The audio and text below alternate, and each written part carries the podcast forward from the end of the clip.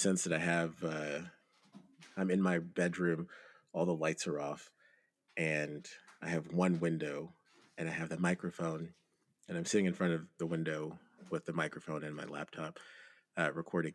And to me, that's very nonsensical. It's like, Adi, why would you do that? Who cares? You know?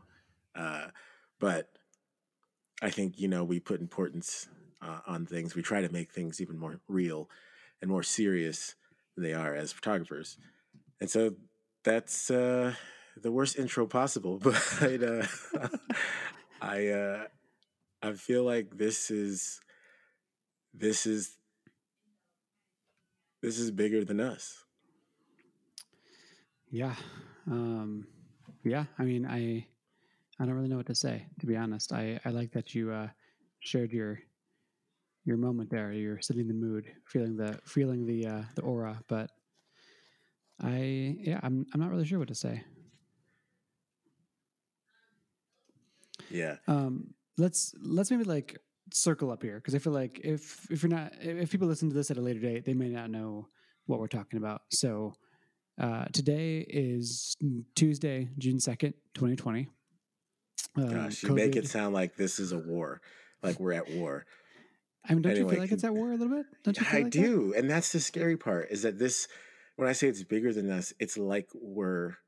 It's like the time in the movie where they flash back to, you know, where they're like, remember when things were, it was almost happening and it started getting worse. They were doing this. And then it's like when they, they show the progression of events that led to this horrible thing. And, and we are like, COVID happened. And then, and then this happened. And then this happened. And then this happened. And then, oh, and then that was the powder keg. And that was the powder keg that lit America up to flames. You know, like, you know what I mean? Like that's this is what it feels like. Yeah, I do. I know what you mean. I feel like it, it does feel like that in a lot of ways. Um, I mean, like, what do you? No, sorry, I, I cut you off. No, Continue no, setting, I'm... telling us uh, what date it is and the stage. Like, it's serious. It is important. And it's uh, okay. So today is June second, uh, Thursday or Tuesday, June second.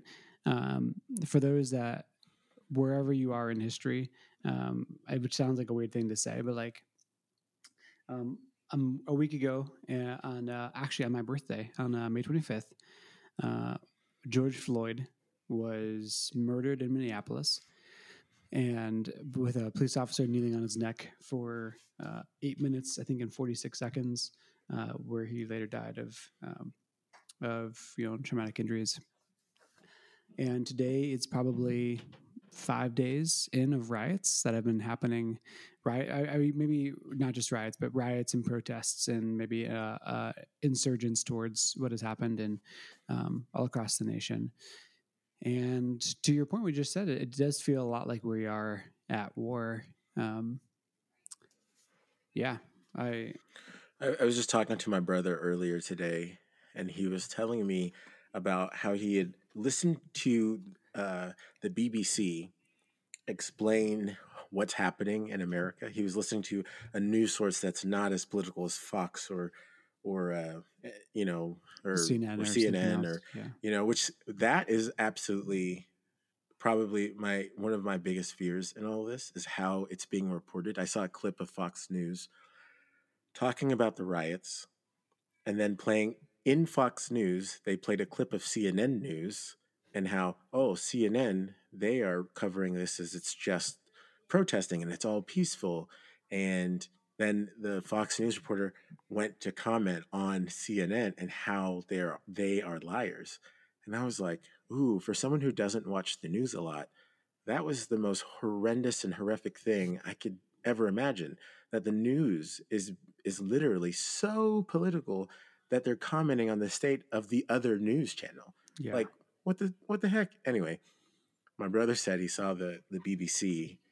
Uh, I don't know if it's the BBC. He just said he saw a British news, you know, uh, segment about what's happening in America, and it was he was like, think about if someone was to. Sh-, he said it looked like a war zone, and if someone was to only show you the segments, which are truth, of the police shooting back into the riots, or the cities, you know, literal cities burning or tell you this the facts that uh, fifth, all 50 states are rioting and that the police brutally, you know, murdered, you know, or they murdered someone while, you know, on the ground, defenseless, while people were pleading for his life. They murdered a black man and now the whole, the whole entire U.S. is in peril. These words, and then they show you, you know, little clips of all the riots and all the burning and the police shooting rubber bullets. He said they, they showed the clips of people shooting rubber bullets but he didn't they didn't actually say that the bullets were rubber. So it just looked like the police were shooting people mm.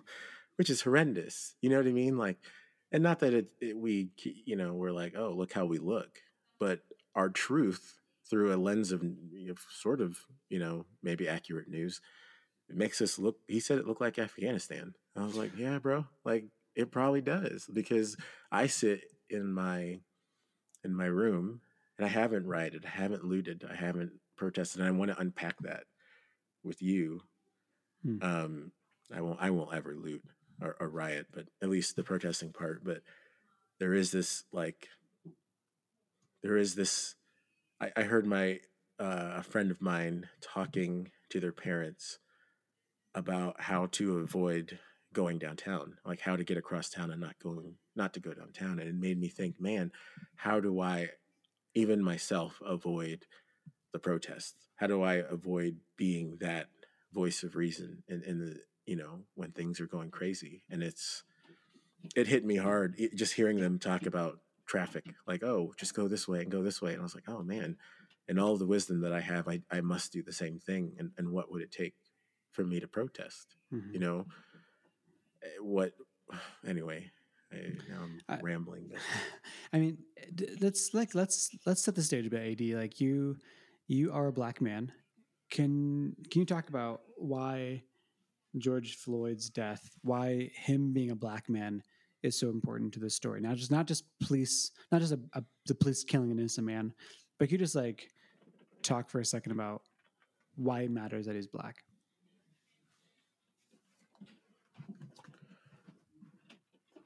Well, okay, so it's so it's so interesting because setting setting the stage, I have I have totally crazy ideas on so many different levels of, of racism in America and all this kind of stuff.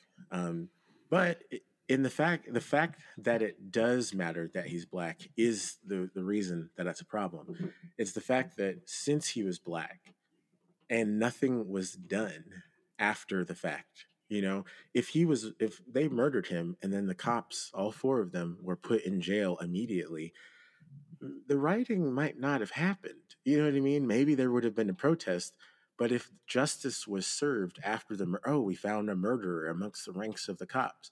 But the fact that since he's black, we have to do all, all this has to be done in order to just have normal justice, which is arresting the person who murdered someone on video. Apparently, he was trying to uh, order takeout for a few days after, you know, like for three days or so or so after all this happened. It took some time before you know, and then the riots, and then he was arrested.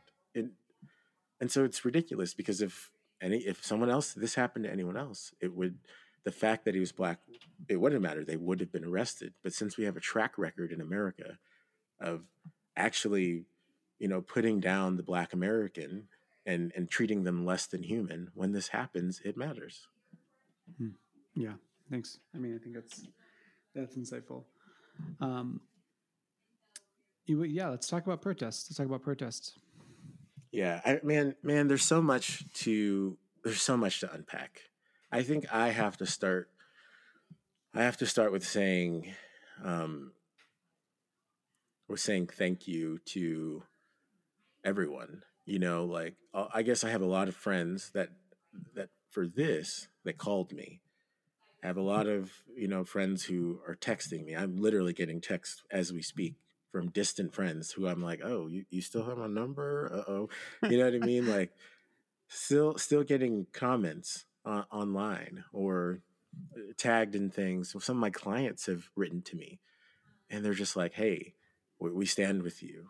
And and it's funny because you know Instagram's doing this blackout thing. Mm-hmm. You know, people are are blacking out their stuff and and then in anything it's hard to know what's right and wrong in the sense of how to respond to a situation right like how is it what's the right way to protest right and so with the blackout thing i saw some people write hey why are we silencing out instagram this is when we should be speaking up and then with the blackout thing we're being silent so that black voices can be heard and where this is a solidarity movement.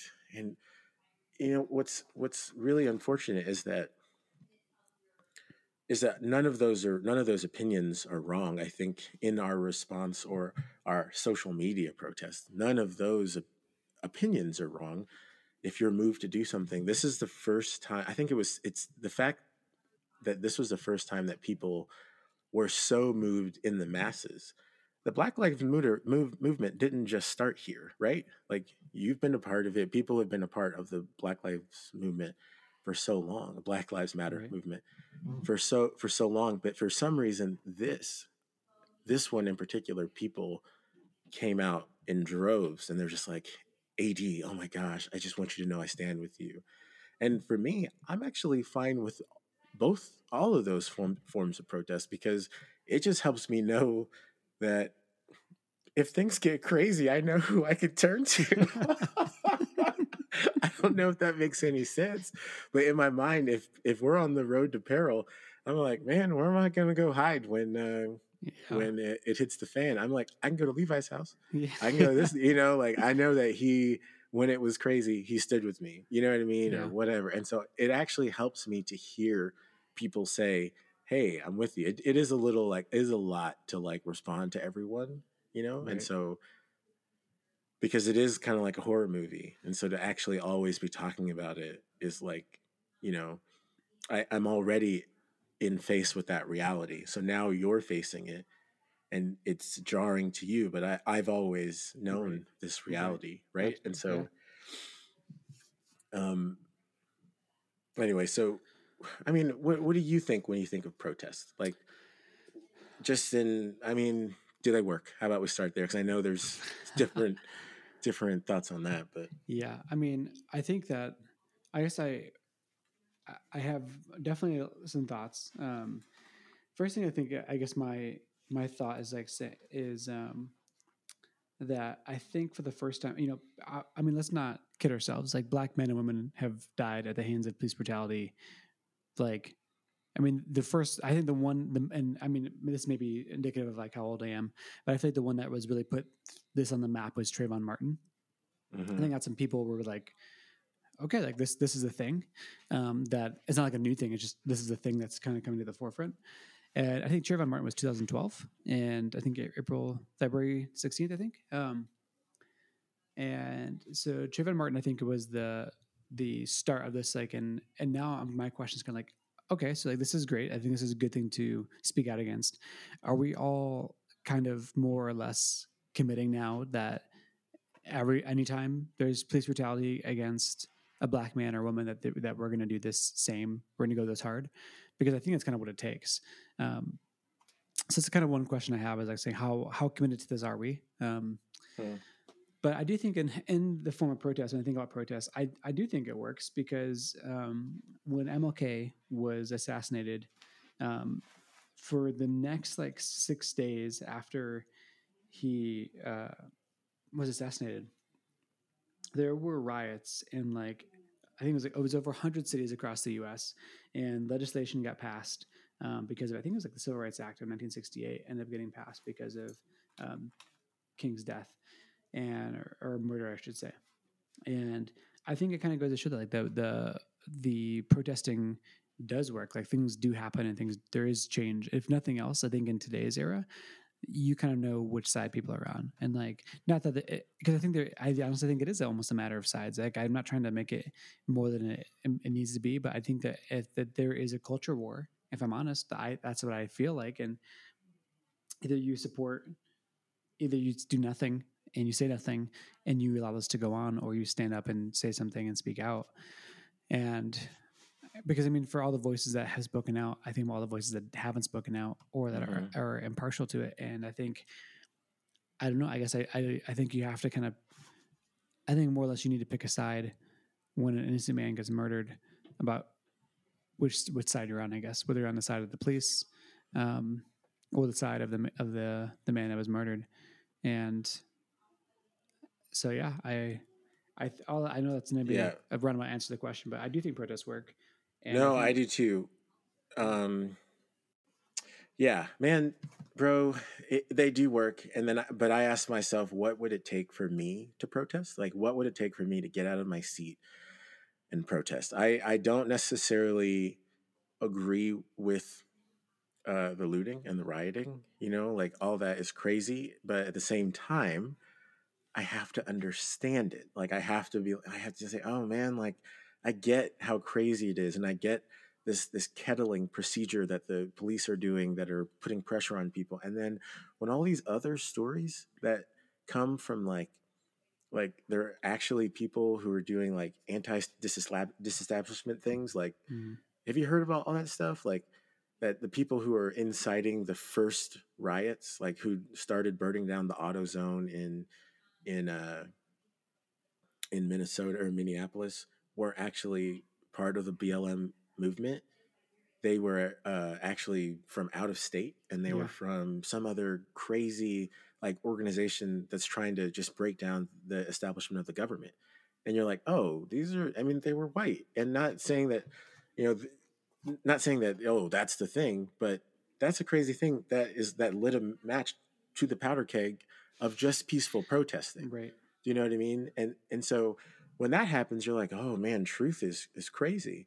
But back to the the point of what would make me protest, because I, I think personally, and personally, I have to talk about religion, is that there's this thought that we, as a religious person, we have to be slow to anger, and and that is a, a true, uh, you know, tenet in the faith of being slow to anger and taking your time and thinking through things but there's also a righteous indignation that comes against injustice that that Jesus himself overturned tables when he was upset. You know what I mean? We have mm-hmm. that that story where he went into the, the place where they, they were selling something weren't supposed to be, and he literally flipped. He rioted. You know what I mean? And so all of a sudden we're like, wait a minute. Like the good. I think we have become such a passive people. I saw uh, the pastor of the church I go to. Uh, he was at um, a coffee shop I go to, and uh, we we were outside. Don't worry, we were wearing masks, and um, and he was just like, "Hey, man, I just have to ask you. You have to be straight up. Like, what what do we do? What do I do?" And I, I do want to unpack that a little bit later too. Like, what can be done? But my first response was like, "Man, I don't know, but I do know that." you know, we're too passive as as Christians. Martin Luther King was a pastor. You know what I mean? Right. Like we we should be on the forefront of any fight for injustice, and and so should I. I should be on the forefront, but we leave it, you know. And there, are listen, there are plenty of people out there, you know, and they're uh, they're fighting in the name of whatever. I I don't know. I I love that all people on all sides are fighting for justice right now. But for me, the passivity that comes with the church is just it's ridiculous now. Mhm. Like I can't, you know. I, I mean, let me let me push you a little bit on what you just on kind of ooh, push, push. yeah um because i you know you mentioned like the idea of being slow to anger but i which i think you know uh, it's a noble thing but i'm also like don't you think uh, we've been slow enough like it's been 400 years and i mean and like don't you feel like i guess like what Yeah, no, no, I- I- timeline for I don't think. that I think it's more me sort of uh, facing myself in the sense that I I don't think that I I agree with the protest. There should be protests. I I just ask myself what is making me not get up and go outside, and I'm just being a like a fully honest you know Sure. man, just like oh there's a fear that I'll get shot there that exists. And then there's also this sense that I, I want to make sure that it that it's that it will last. Like I remember when uh, people were protesting against uh, the you know like money stuff in Wall Street. Uh, I can't remember what they called that movement. Um, the Oh, one shoot. or Yeah, nine, was you the, know. the one percent it was the uh shoot it was a one percent movement but i was um it was 2011 that's, that's when i was living in europe at the time Right. But I remember people being so upset and there were protests and they were going to the streets and people were talking and blah blah blah. And I was like, what are you guys upset about? Like, what's happening? And a week later it was over. And it was like, mm, okay, go back to work. And not a week later, but nobody talks about it now. And so part of me was like, I really hope that this does not pass. Like what you said earlier. I hope that this is the new status quo that people are like, no, no, we're standing up for injustice. And I, I've heard so many people say that they didn't see, like they this caused them to see all of the truth in all of the past videos and like instances that they might have dismissed. Meaning they saw they couldn't hide from or avoid the truth of what happened in this video because it's so blatant that he was murdered. Right. Like they're on his knee. He's saying, Hey, everyone's pleading with them to get off of him and hey you're killing him they're and they're just staunchly not moving and they're like no we won't and then they kill him and then they still or he stops breathing passes out or whatever and they're still on him for another two minutes or so and so it's there's no no one can look at it and be like oh no well they were in the right if you look at all the videos of all there was not a real struggle he didn't have a weapon. He was in his car. They handcuffed him. You know, you know, if you look at all of it, there's no way to come back and say, "Oh, you know, like he's he didn't, you know, like he, deserved it." There's no other side to this one. So people are coming back and they're like, "Oh man, I guess they're right." I, you know, Levi, I think we might have talked about this before, but I didn't know that people didn't believe the Black Lives Matter movement until a couple of years ago. I didn't know why people like good meaning people, good meaning white people or whoever didn't believe it. I didn't know that. I didn't know why they weren't supporting it. And then I had a conversation with some friends and they're like, I just feel like there's, you know, the police are good and there's got to be another way. And I was like, oh, no, no, no, no, no, no. And I had to tell them personally, hey, man, but you know me. Do you believe me? And they were like, yeah. I was like, well, man, I've been pulled out of the car. I've been frisked. I've been, the dogs have literally been in my car searching it for drugs in the middle of the night for no reason. Right. Like, I've never done drugs any day of my life. And they're, you know, like, they're like, like, wait, what? But what happened? I was like, do you need to ask me what happened? I was like, I was driving. He's like, did they give you a ticket? No. I was like, no, man. They just stopped me. And, the, you know, I was going to my house and my friend's house to go to uh, we were going to China to go oh, to shoot a wedding, and so I was driving. They stopped me, and I, I'll, they always ask, "Hey, uh, well, well, we've heard about some drug stuff going on. Uh, can you step out of the car, please?" And I was like, "Yeah." He's like, "Okay. Do you have anything in your pockets?" I was like, "Nope." Or do you have any weapons? Nope. Oh, is there? You know? And then they're like, "Are you sure?" It's like, "Do you mind if we frisk you?" Uh, okay. You know, I always say yes, like, "Sure, officer." You know, try to be as complacent as possible. Right. Being dehumanized in the same breath. You know what I mean? Like, right. uh, well, can we check your car? It's like, sure. They bring something out of my car, like a piece of trash, or like, I, you know, like I'm a, a little kid. I'm not a kid, but you know, they they brought something out of the car, and it looked like it looked like it was powder. Like I was like, I don't know where he found that. but he was he put it on the trunk. He had a flashlight. He put it on the trunk of the hood. He's like, we're gonna have go. You mind if we get the dog in there? I was like, uh, yes, sir. Do what you need. He's like, and he then he looked at it and he like pressed it down with his finger, and he spread it around and he was like, do you know what this is? I was like, I have no idea what that is. You know, I don't know what that is the whole while thinking I'm about to be arrested. Right. You know, I was like, I mean, but um, he's going to arrest me. What just happened? Drugs. Yeah. Some. Yeah. Why did he do? Yeah. You know, why? There's no one there. Just two guys, two white guys. There's no correction. There's no nothing. Now they they're like, oh, thanks for being cooperative. They let me go. One side one side might hear that and say, well, they let you go. Everything's fine. And I'm like, how many? And then I was, I'm like, how many times does that happen to you? you know what I mean? Because it, it hasn't only happened to me once. Right. It's at least happened to me three times. Not that's the fullest extent, but I've been pulled over, asked about drugs plenty of times. Do you know what I mean? Yeah. And I, I'm like, I don't even smoke. Like, I don't do anything. Like, anyway. So, I, I forgot what I was talking about, but it's uh, oh I- the tr- the truth of it. Yeah, like yeah. yeah. yeah, like it's real. Like and then this is making people realize that it's real, and then all of a sudden they're like, "Ad, are you okay?" Like, oh my gosh, and they care, and I'm like, oh. I- was I was honestly I'm so upset about how surprised I was that so many people reached out after this. Because I'm like oh didn't you see the one last week or the week before? Or you didn't see the the one week before that where the Ahmaud kid was gunned down in the street? Yeah, Like- but you know, he could have been he could have been robbing something before he could that. have been he was gunned down in the street like a dog man. Like it's crazy. Yeah. and I'm like oh you guys and then and then they didn't arrest the people.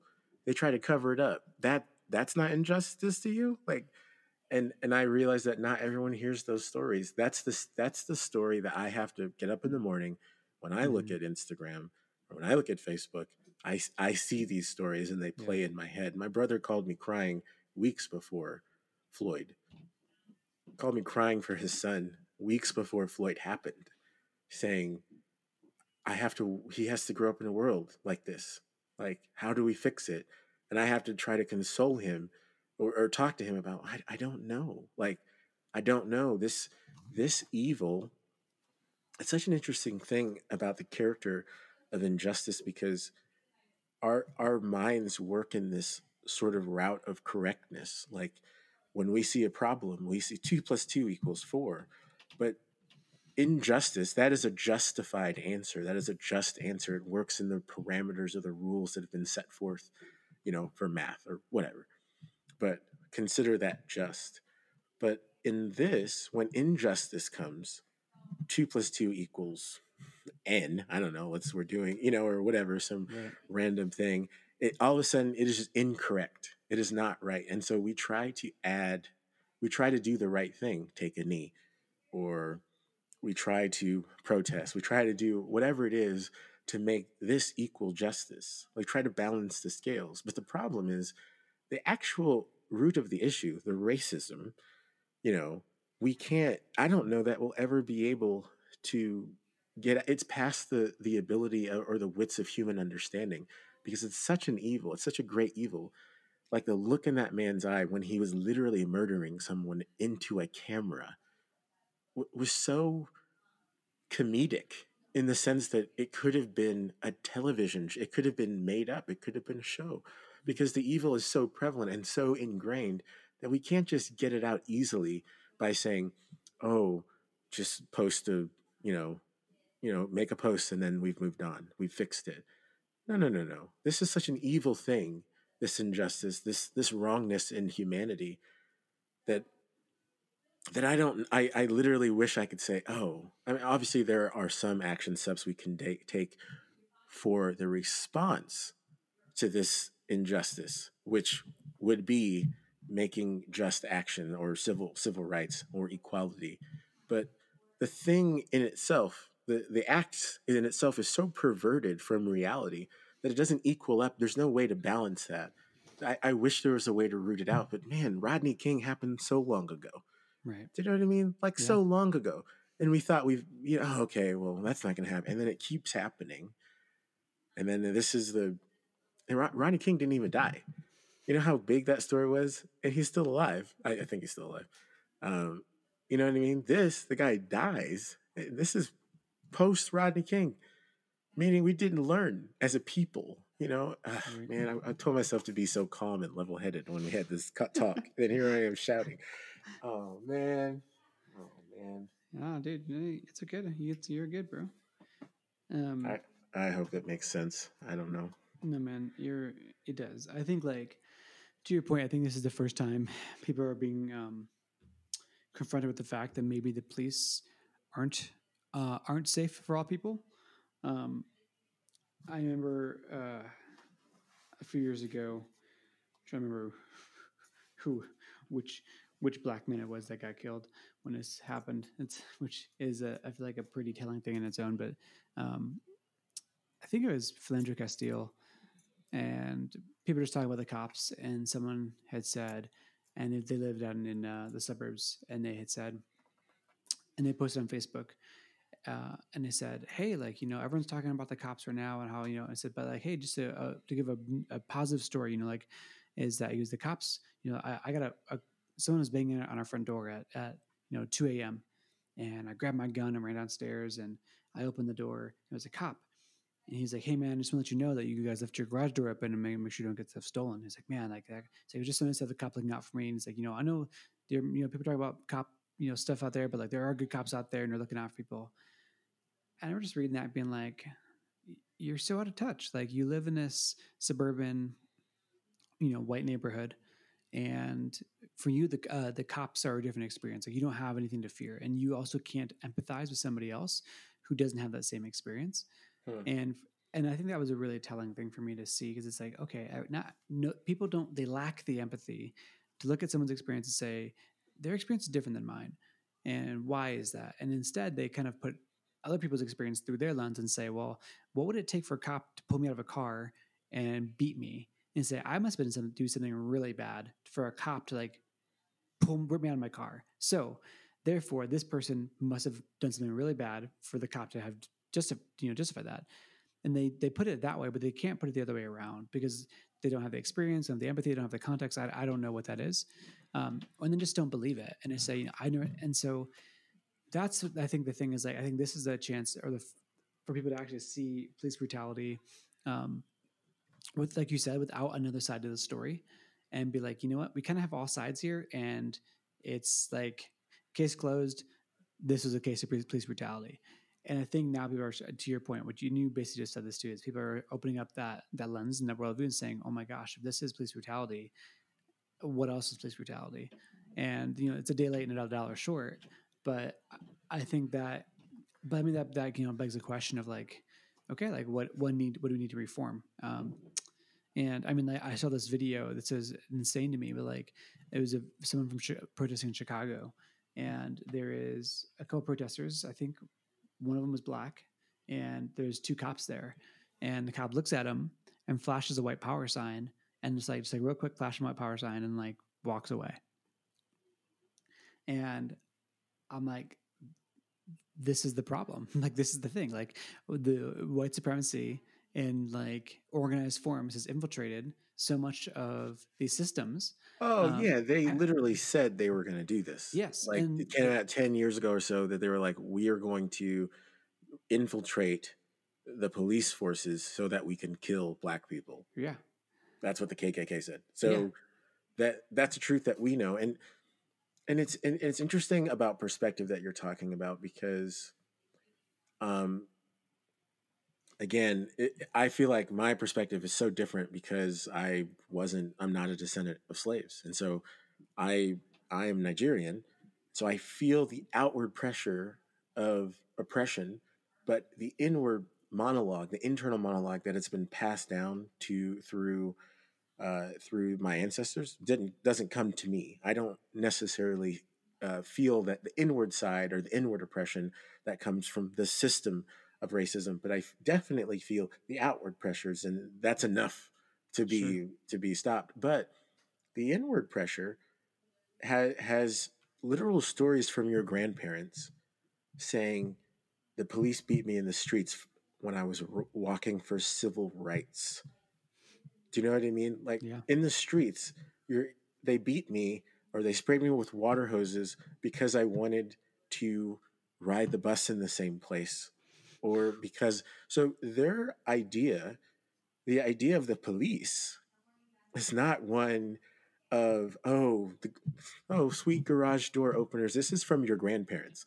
So it is ingrained in you to fear the police. It, it, it has to be because not i mean even further than that from great grandparents during slave times and all that the, the, the police raped your grandmother or not the police, but you know the slave owner. The, right. the hatred that that happened that we're talking about that's so systemic. Imagine what that does to the psychology of a person when they're a child and then they grow up and they're seeing white people and then they're they're up for the same job. All of that is what people talk about when they talk about systemic racism and, and how so how it's just it's so ingrained into who the people are is that even the stories that they pass down are unfortunately ones of hatred. It's not something that we, you know, it, this is the example of of a chronic injury. I was just telling my brother, uh, and as an example, a friend told me of of a chronic injury that that maybe you broke a bone. You know, let's say racism, racism was that broken bone, and we we tried to set the bone. We tried to like, okay, we we fixed it, but we didn't set it right, and it it tried to heal, but it still hurts, and especially if you move it a certain way, and if you pick up something heavy, if you're under stress, oh, the blood flows through there, it's really bad, and then at some and but it's so poorly set that it causes you can't even use your arm, and now through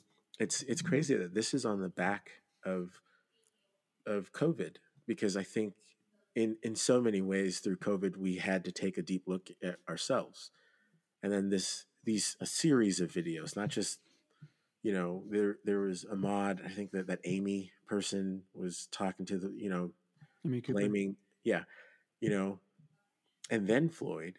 All those you can't not see them because you're right in front of the t- of your your cell phone, and everyone starts posting about it. So yes, and then all of a sudden that inflammation destroys the body. Like something is happening, and now literally all 50 states are protesting.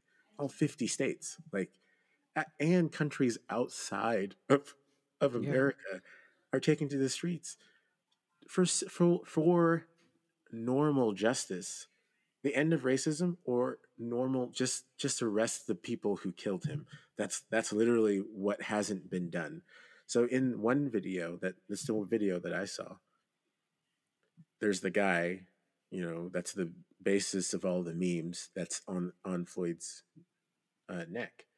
But apparently, there are two more on his back behind the car in another video, and that's why they're calling for four. Like, and also the guy who was stopping everyone from helping. And I I haven't seen those other videos, but I've been told about them because I was like, why are they calling for the arrest of four people. Who were the other four? Who were the other two? He was like, no, man. Like there are other two people also restricting him his breathing. Like they were on his back. They were all over the guy. I was like, you can't. Any any person can't watch the video and then not not feel something because unless we're just desensitized to to humanity, that it's murder and that's we have to stop it. And so I'm so happy that people are standing up. I, I I hate to see my country burn. Um, but you're right. At some point, reform has to come. Something has to come because the Constitution was written when when, when, when not even women, property. black people were property, and women couldn't vote. Right. Do you know what I mean? The world is a different place, and if you can't understand that, if you're just going to stand behind a, a, a pack of paper that has some words on it and say, "Well, this is America," then turn on your TV and then also say, This is America, because that's what it's led to. It's led to this, it's led to peril. And so something has to be done in, you know, in the form of reform. I, I don't know. I, I wish we had the leadership right now to make the make just to even calm the people down. Like I own, I hear, and that's the thing that scares me the most is that there are people that see it and still respond and still back Trump. Good meaning people, I'm sure, who are like, well, blah blah blah. Like we need we need martial law, martial law. Like, can't just arrest the people? Like what what's going, bro?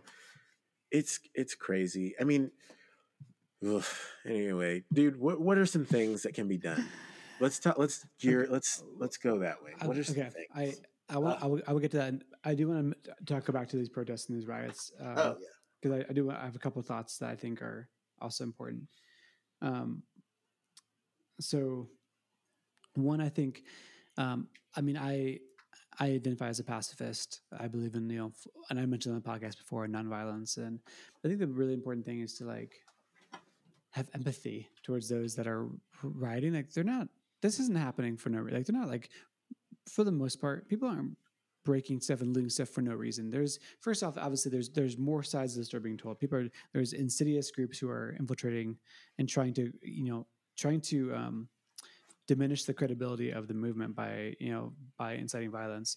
But also too, I think there's an level of empathy saying like if if you have faced generations and generations of systemic violence towards you and your family, whether in the form of physical violence or emotional um, violence or just literal political violence through redlining and other things like that, Jim Crow laws, then it's like when when when's the breaking point? And I think understanding giving people the space to say, you know what, there's gonna be a breaking point, and if you were in the same boat, it's likely that you would have that too. I think just like I'm not saying that means that the violence is justified or the looting is justified. I'm just saying you have to give people empathy, and that's what I think is like is first off is missing. That's one thing.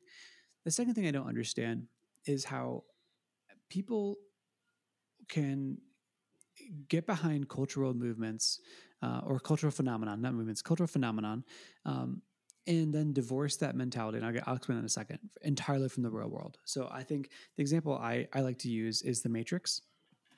Um, so you know, I feel like if you haven't seen the Matrix by now, the you've you know earned some spoilers because you know it's yeah it's spoil it um, but i can't wait to see where so, this is going yeah. okay i mean i okay so you know neo and, and, the people they get to zion right at the end i don't even know which it is the last movie and the matrix is is you know the internal forces are you know attacking them incessantly and you as the because if people have been like literally like oppressed and essentially enslaved in these capsules, you know, whatever. And for you can put your mind wherever you want, but like these people say like we're not doing this anymore, and they are revolting against these machines.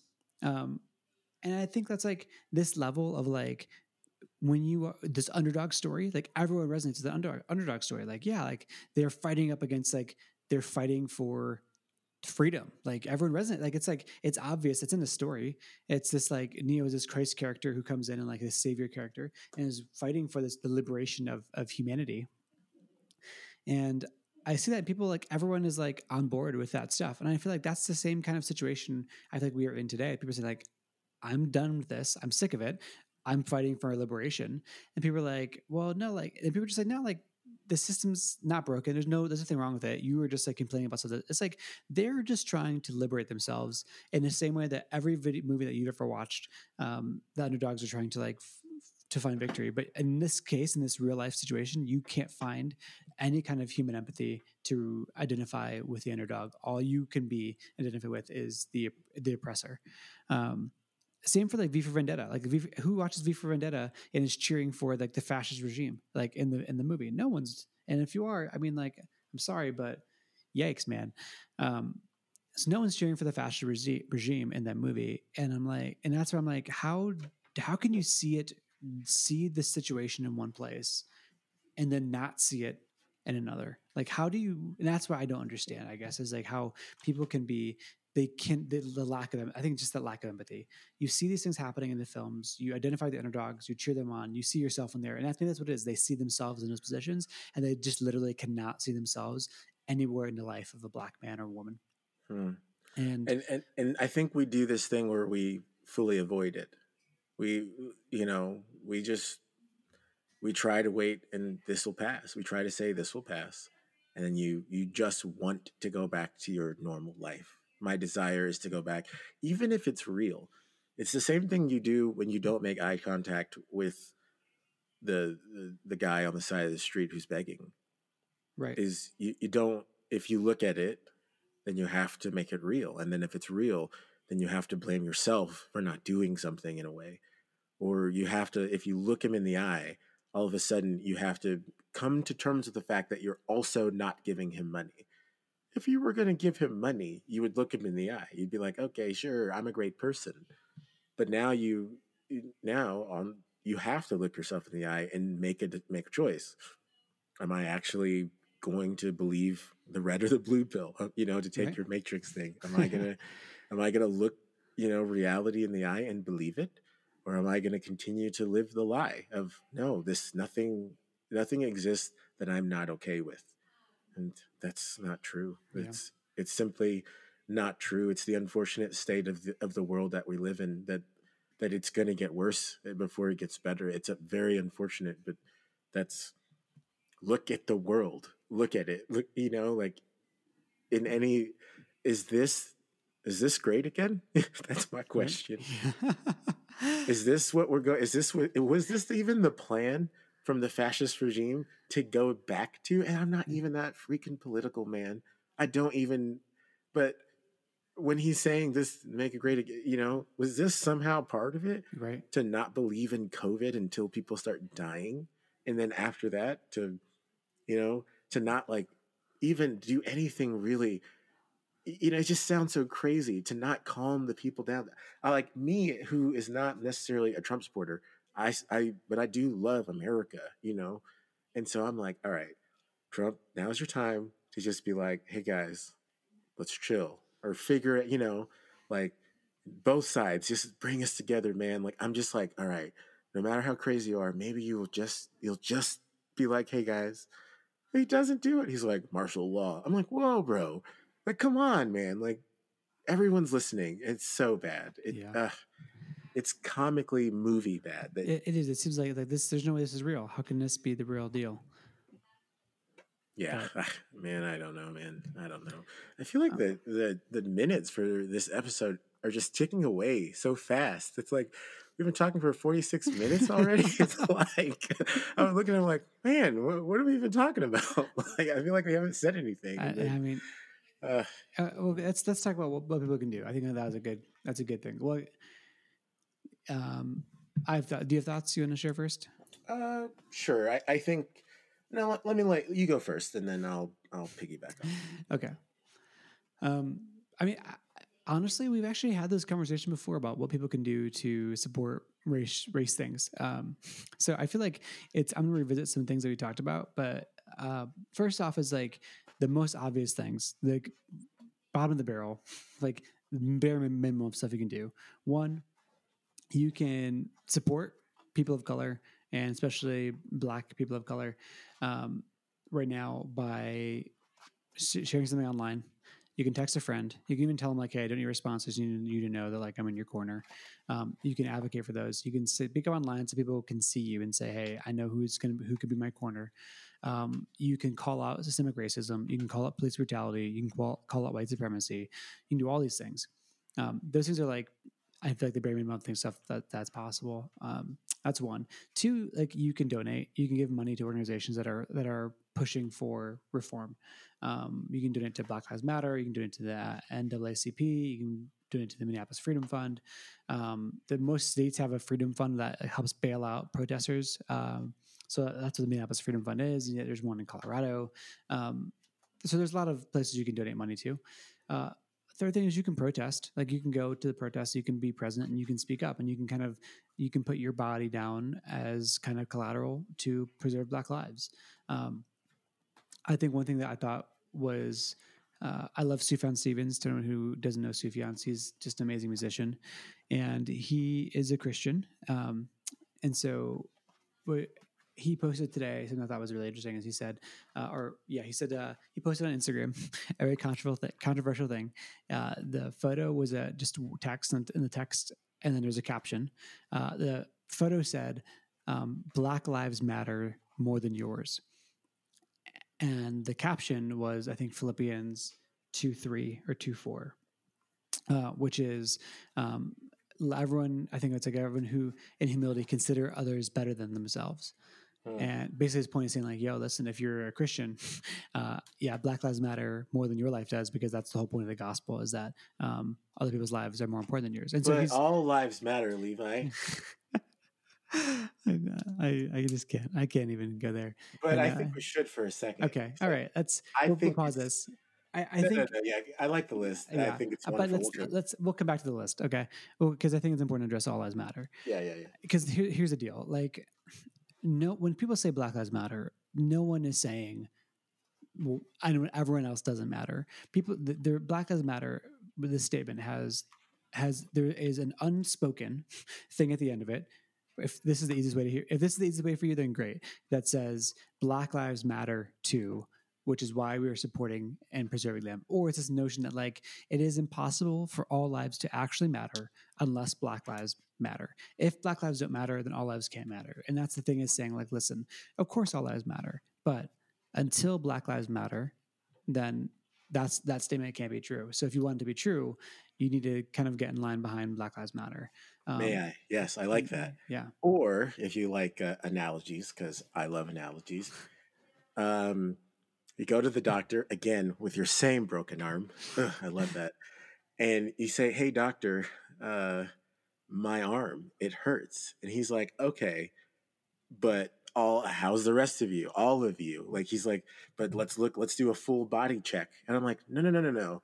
My arm hurts. I, it's broken. I need you to fix my arm.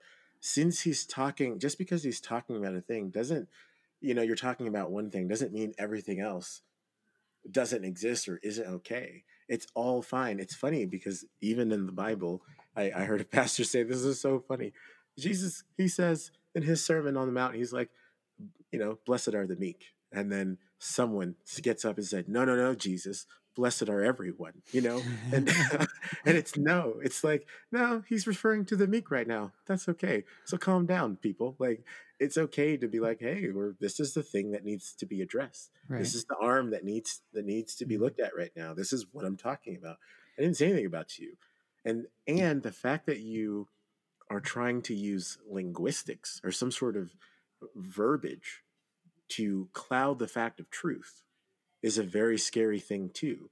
If as soon as you you reduce a statement or or a movement to oh but you said it wrong all of a sudden you've done more of an issue you've done more of a problem because now no one's looking at the issue they're only looking at the words and it's so yeah. dumb you know because then you know it's such a, a, a, manipulative way to be like oh but you said it wrong no no no but people are dying nah but you said it wrong so sorry you know and so anyway yeah. Uh, no, I, I to uh, for our, our christian audience that you know uh, we have people of faith and people who aren't of faith to listen to this but i think the the fine analogy is um, the parable jesus gives of the the lost sheep uh, jesus has a parable where he says you know there's uh, yeah. a farmer with a hundred hundred sheep and he's like i and one is lost and so he leaves the 99 to go find the sheep it's like to exactly your point it's like the 99 sheep aren't being like well, what about our lives? Do our lives matter too? It's like that's the whole point is that the person who needs help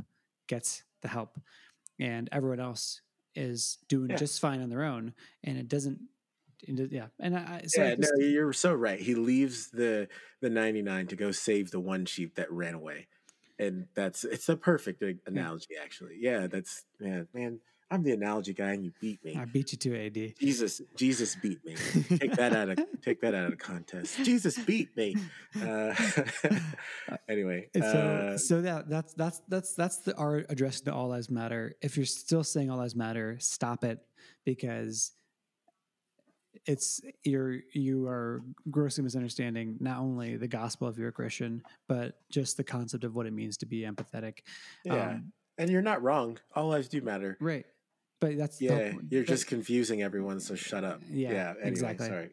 No, you're good. Um, yeah, that was a pretty good way to tidy up that to deal with that there. Yeah, let's um, get back to the list. Okay, so things we can do. The first, okay, so we talk uh, protest. So that's the last thing it says. You can protest, and you can go. You can be a peaceful protester. You can you can you know you can make a sign. You can stand by people. You can be a you can be a body that's present. You can um, also be you know dedicated to protecting Black lives on these occasions.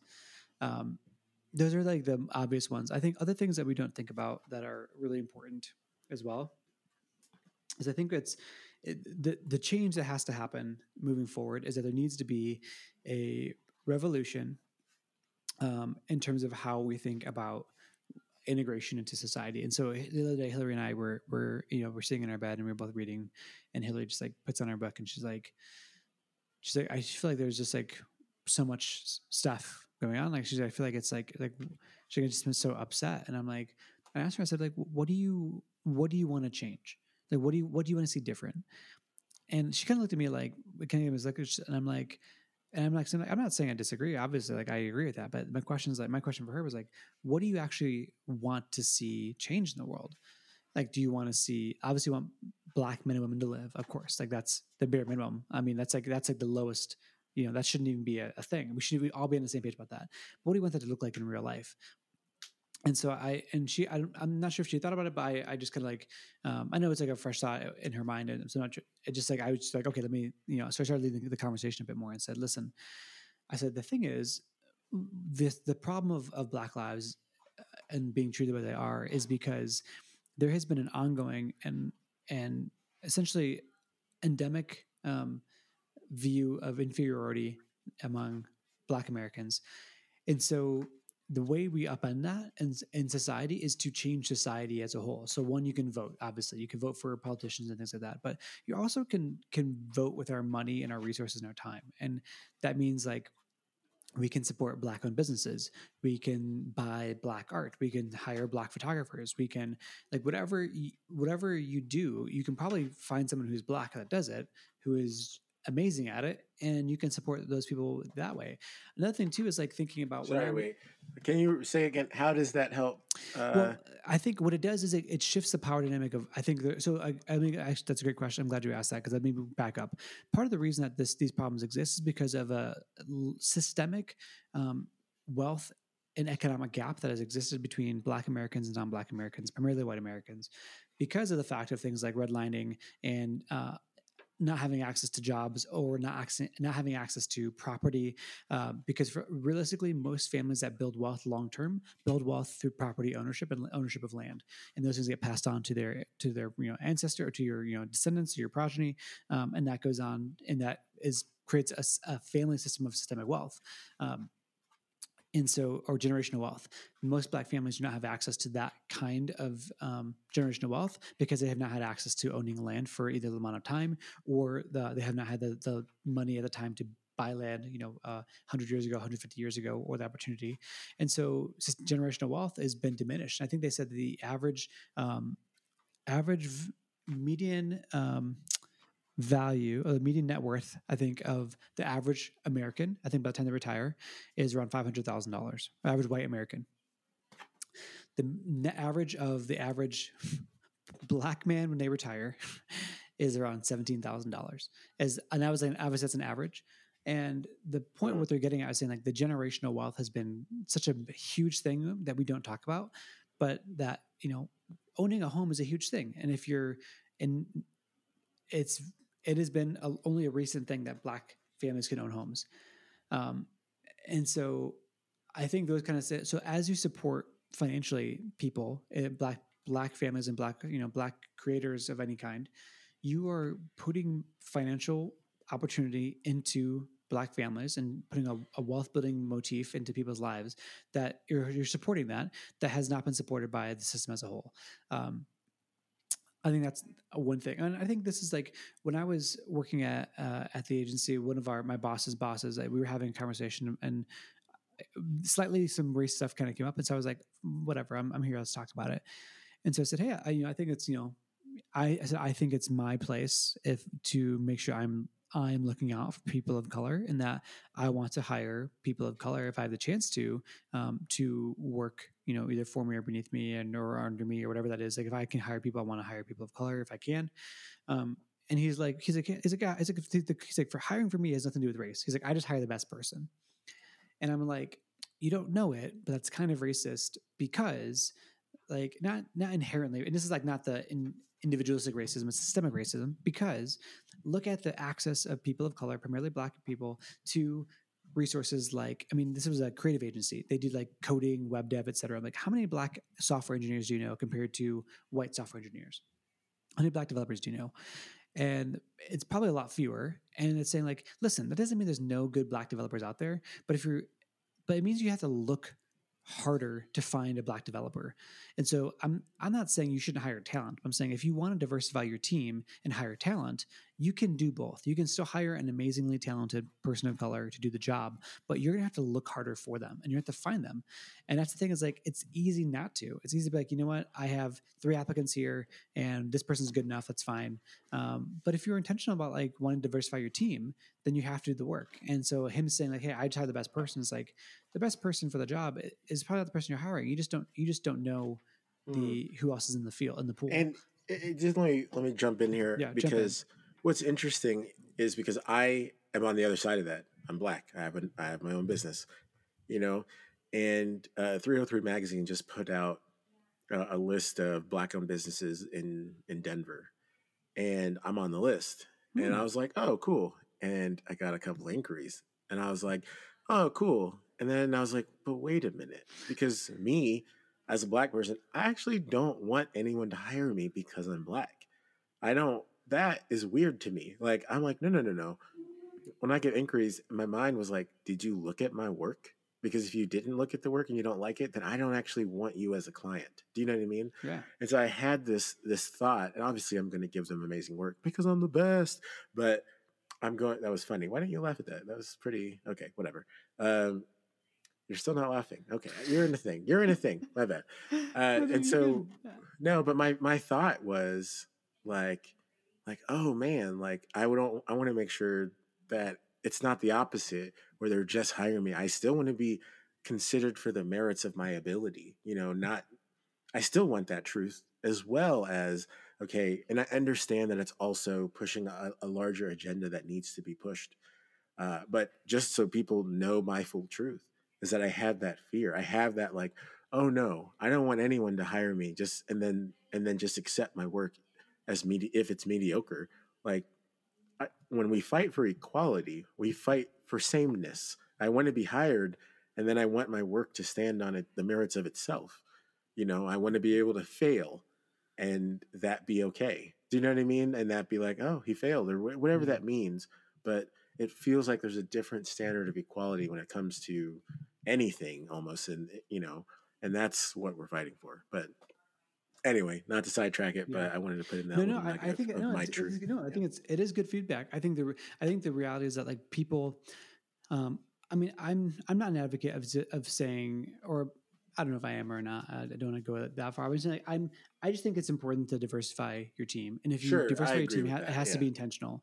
I think the reason people don't diversify that though is that they think I'm only hiring the best people, and I didn't get any I didn't get any black candidates, get any Hispanic candidates, whatever it is for this position. So therefore, um, it's saying like, hey, maybe you should look at your business and realize that you are not advertising, marketing, whatever that thing is, in a place where you're to where you're accessible to black or minority voices or, or applications. That's the system is set up. The system is set up so that black people might not even hear you, see you, or be able to you know be able to respond to you so in the way the system is set up it, you do have to search a little harder for you know whatever it is that's black owned that you you appreciate or right. that you like and you will find people are doing great things but you might not you might not be able to find it because of just numbers or right. You know access to marketing or whatever it is and so that's very true i do agree with it I just know that I also have a thing where I'm like, but I want you to make sure that you're hiring me because you right. like my work, you know, like. And, and that's I think it's very I think it's very important that people um, don't like don't just hire someone because of their color of their skin, but hire the best person. But if you want to diversify a team, you can still hire the best person and hire a person of color. It just means you might have to keep looking harder to find them or hold the position for longer or say you know what? Like or just ask yourself why am i not getting any black or hispanic candidate or whatever asian candidates for this position? Like what is happening that is not allowing this space? So um, i think it's important to think if you are in a position yourself uh, if you're listening to this podcast and you're in a position of the ability to hire somebody or you have that kind of power. Think about the concepts of generational wealth. Think about what um, what it says about your team. Think about the voice that you need to be that needs to be heard in your place of work. and again thing it's not there they're not there to educate you but think about what that means to actually diversify our places of work. It's like it, you know it just also comes down to like you you can't understand something from far away. And so if you if the only black people you know are lebron james uh, from tv then like you can't actually ever have any idea of how these things impact the lives of, of someone who's black um, or another minority because it's just too far away. And so i think that that's the thing when people say what can i do? It's like be intentional with with who you surround yourself with. That doesn't mean you have to be seeking out black people to be your friend but saying like hey listen if you if you look around you and say I don't have all my friends are white, then the voices that you have around you are only white voices, which means that you might need to do something different. You might need to go uh, attend a black church. You might need to go to a church that's more diverse and that's more has more people of color. That's you know, uh, you might need to think about considering where you live, saying, you know what, I don't think I want to live in like you know, in Parker, Colorado or Castle Rock, Colorado. I think I want to live in Aurora. Or I think I want to live in in Five Points or somewhere else. And I think for us, like part of the reason we picked our neighborhood is like it's a Hispanic neighborhood. And I feel like I'm Hispanic, and it's crazy how much that actually means to my our neighbors that I'm Hispanic. Like, it's crazy. Like Hillary's obviously white, uh, or if you're new to the podcast, you may not know that, but Molly's white, and we've been here for seven years. And we moved in. It was it was still cha- it was one of the slower neighborhoods never to change And so Hillary like will tell our next door neighbor Dave, she'd be like, like I'm, she's like, yeah, I'm kind of like, she's like, she's like, hey, I, you know, I'm, I know I'm a, a white girl in the neighborhood because Dave, you know, he's like his street name is old school. He's been he's grew up in the neighborhood, and he's like, "Hey, you're married to Levi. Like Levi is one of us. Like he's like, so you're part of our like our of our crew." And so you married into the family. That's yeah, that's usually what it's like. And yeah. and so I think she feels that like there's something to be preserved in that. And so I think you know, so I think all that to be said is like I don't know. I'm now I'm rambling, but there's so much that can be done that doesn't have to just be like an Instagram post. It's like it, this could this could literally infiltrate your life in making intentional decisions if you let it in a good way. I like what, it. I what like about you? What, what, what, what can people do? What do you think? Did you not? Is your list done? Is that? I, I mean, I think that's prob. I mean, I, I, can come up with more if you need me to. But. Wait a minute. You didn't write that down. You were just coming up with all those numbers from the top of your head. Yeah. You're ridiculous, man. Oh my gosh. Uh, that's very impressive. Uh, if I had a list of seven things, there's no way I would be able to remember them. Um, okay. So I think for me, it was actually contained in your number one. Uh, and so I, you said something about calling out racism. And I think there's something that we can do as a people to drive out the systems or the, the systemic nature of racism in our homes. And so I, I'm only responding to this because I've had my friends who have black friends, they marry someone and they say, Man, my wife, she her her parents, they say the N-word and they talk really bad about black people and I don't know what to do about it. And your their wife doesn't say anything and that kind of thing. And now now that is a really hard conversation to have to your to your mom or to your dad or to your grandparents about the racist tendencies that they have. But if we stamp it out there, it won't transfer to your children unknowingly, I think. You know what I mean? Like those biases and, and prejudices won't just be said in the home when we hear it and we cringe and we say, oh, dad, you know, but that's the thing that actually needs to be stamped out because it grows bigger in other people. Or when you're simply on uh, in a, I, I, it's funny because I've been privy to, I think we've talked about this before, privy to hearing white people talk uh, because I navigate the, those spaces fairly well. And so, and forgetting that I'm there and they'll say something very racist. They'll say a joke. Like they'll literally say it, it, it happened to me at a bar and the bartender said a legitimately racist joke. Like nobody laughed because everyone saw me but he for some reason he didn't see, he didn't it didn't register to him that I was there.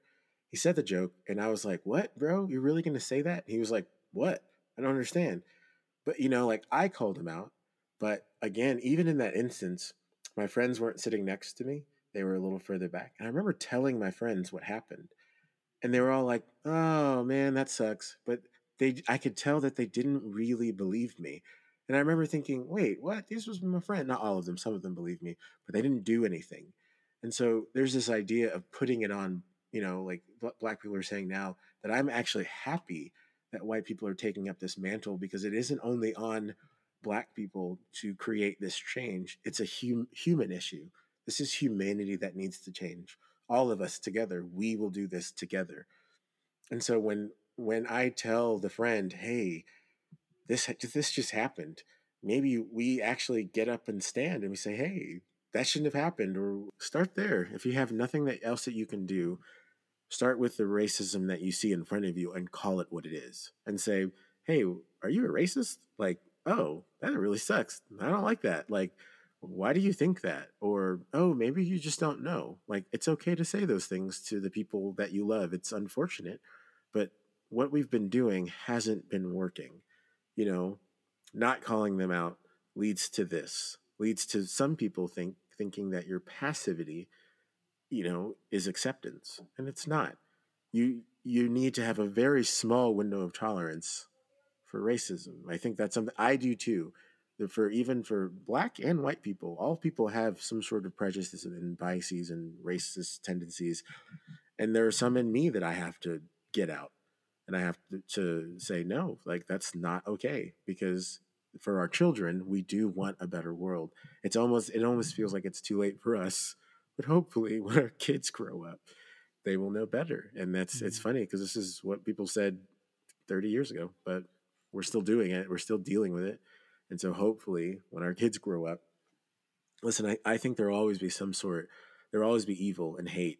And, you know, if it's not the rich and the poor, if it's not, you know, you know, any any small segment of people who look exactly alike but hate the neighbor, there's going to be something that divides us. It is very unfortunate that America is built on on tenets of division. Like we split from, you know, there was a war, we had a revolution, we left, you know, then there was a civil war, we split, and we're still sort of healing, hopefully, I, I think in some ways incorrectly, not to go back to that analogy, but hey, you know, in some ways we're healing incorrectly from all the fissions that we have, we had in growing fissures, sorry, not fissions, but it, when we were birthed, like we mm-hmm. had a lot of things that splintered that were incorrect. And so trying to place those things back is going to, it's an immense surgery that has to happen. It's an immense issue. I, but I think we can start in the home by doing the small call outs of saying, hey, no, that's not okay.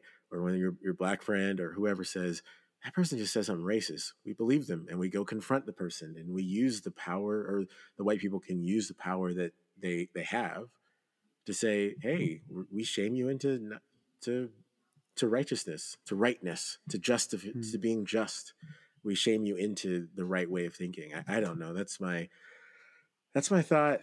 Um, obviously, there are a few. You know, I, I think we, we have to vote differently. We have to vote. We have to talk to people. We have to not hide behind things and and not tell talk to people about voting. We we have to call things out. Um, yeah, I, I love what you said about going to, you know, a, a different church or, or you know, I'm not. I don't think people should just like go for no reason, but like there is a an element that I think that I see.